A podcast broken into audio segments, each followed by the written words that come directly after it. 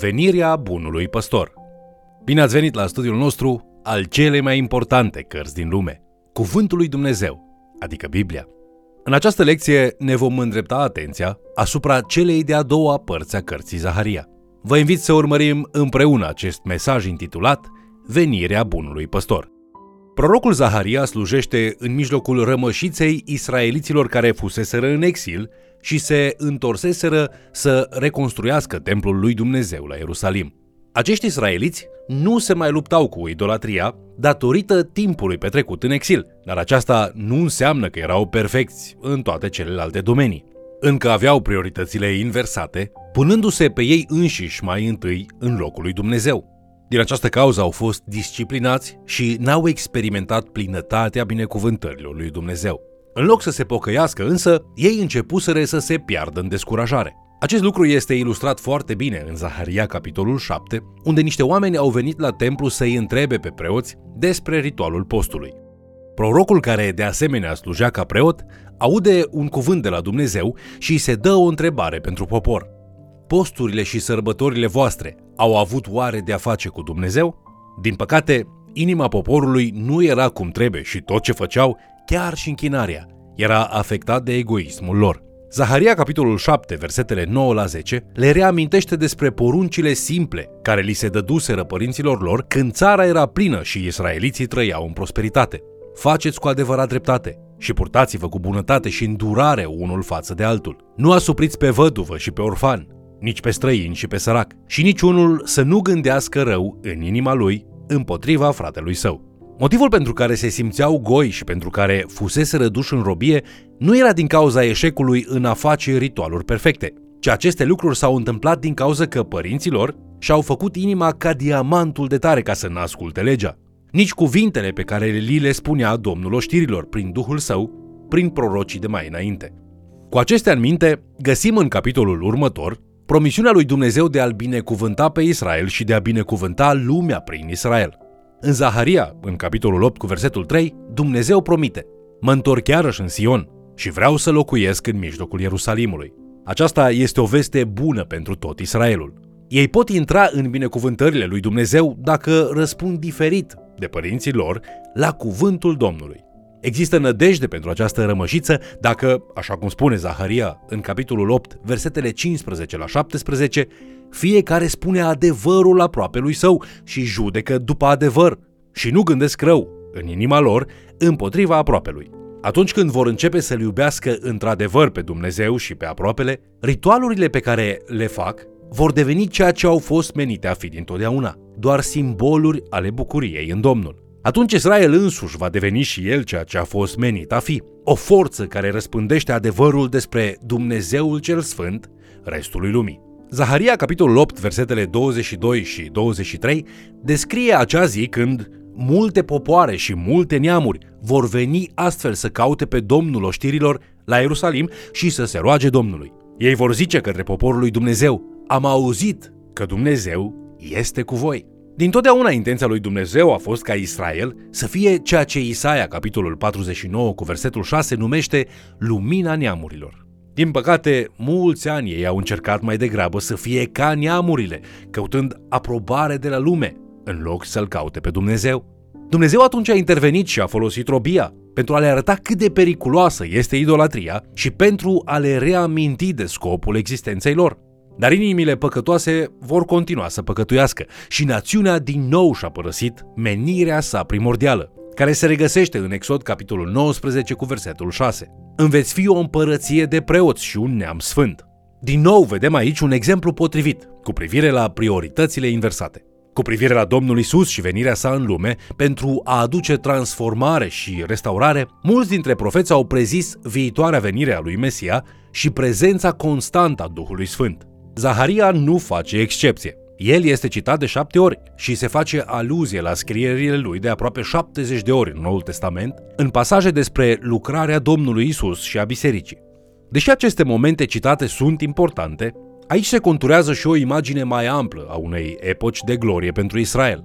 Această viziune urmează să fie adusă la viață atunci când vine Mesia, care este numit Odrasla în Zaharia, capitolul 3. Când vine, el aduce o ispășire adevărată, adică oportunitatea de a fi din nou în unitate cu Dumnezeu.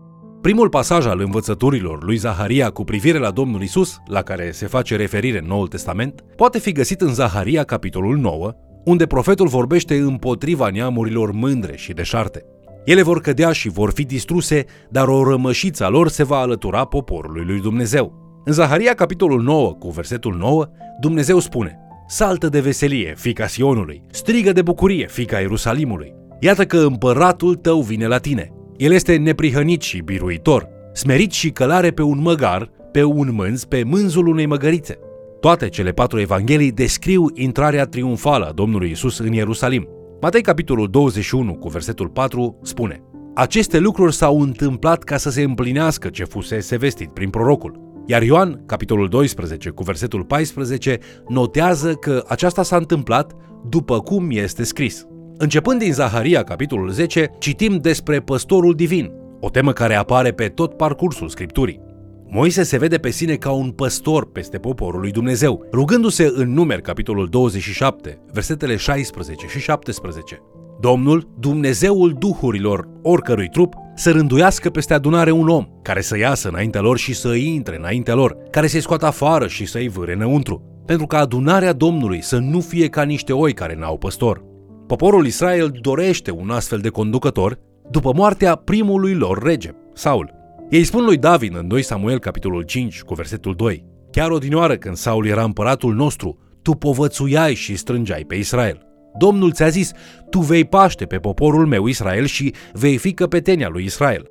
David este cel care ne arată cel mai bun exemplu al unui astfel de păstor bun la începutul uneia dintre cele mai cunoscute scriere ale sale, Psalmul 23, unde spune Domnul este păstorul meu. Apoi mai târziu, în Psalmul 28 cu versetul 9, David strigă în numele lui Israel, Fi păstorul și sprijinitorul lor în veci.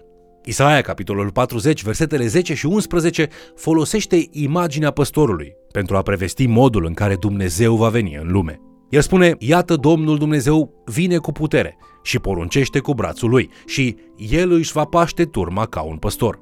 Însă Ieremia, Ezechiel și Zaharia sunt cei care descriu mai plenar nădejdea păstorului care va veni, care este atât Dumnezeu cât și Mesia lui Dumnezeu. Ei folosesc imagini din Psalmul 23 pentru a sumariza această promisiune. Aceste profeții poetice folosesc mult limbaj care este foarte specific actului de păstorire. Ele asumă că cititorul este familiar cu păstoritul din vechime. Metaforele din aceste profeții compară capre, oi, prădători și lucrători cu lucruri cum ar fi conducători abuzivi, oamenii nemântuiți, națiuni pierdute și vecini înșelători.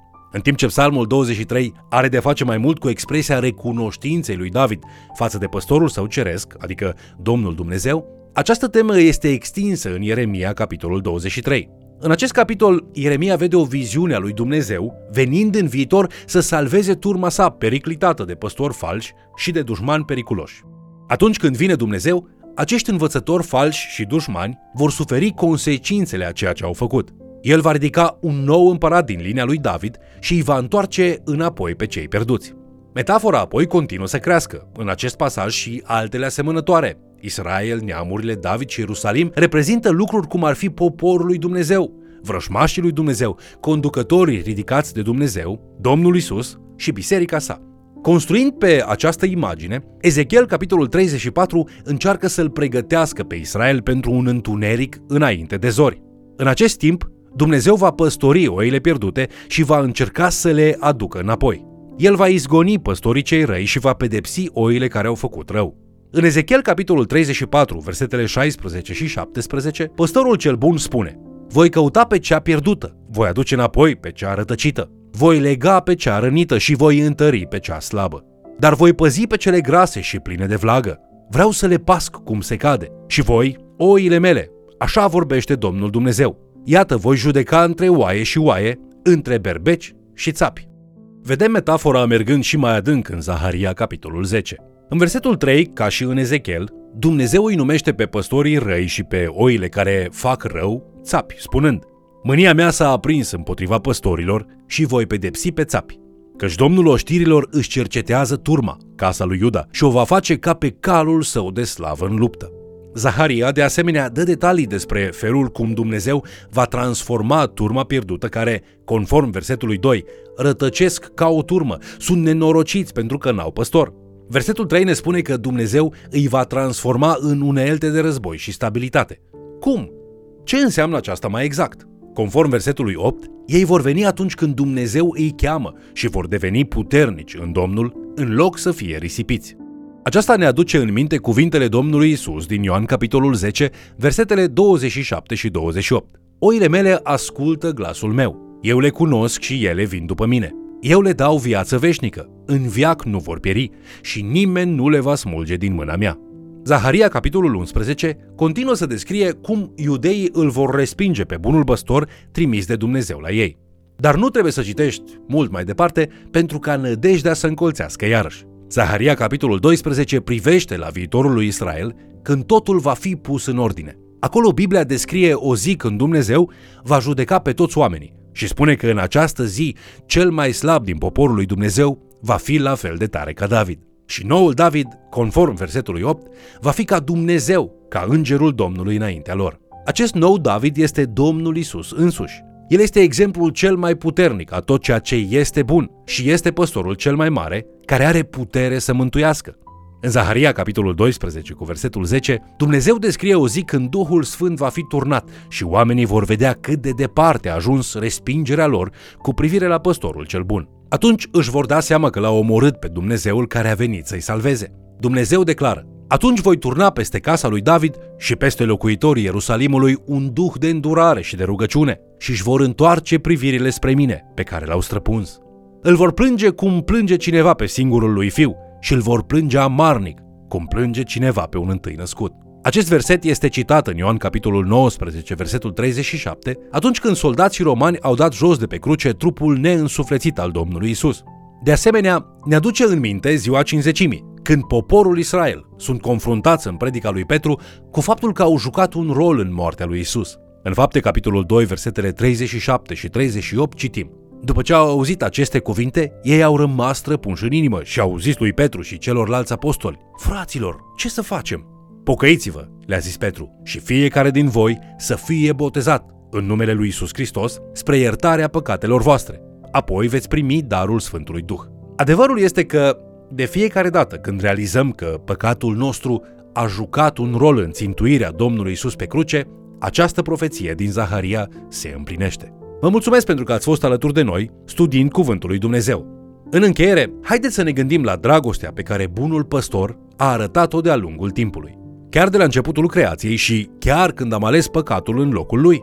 Apostolul Petru detaliază aceasta primilor creștini în prima sa epistolă, spunând în capitolul 2, versetele 24 și 25. El a purtat păcatele noastre în trupul său, pe lemn, pentru ca noi, fiind morți față de păcate, să trăim pentru neprihănire. Prin rănile lui ați fost vindecați. Căci erați ca niște oi rătăcite. Dar acum v-ați întors la păstorul și episcopul sufletelor voastre. Nu mai trebuie să trăiești ca o oaie rătăcită. Bunul păstor te cheamă înapoi la el astăzi. Ascultă vocea lui și întoarce-te la el. El este credincios să restaureze și el te va salva. Te invit să ne urmărești în continuare și, de ce nu, să mai chem cel puțin o persoană să ni se alăture.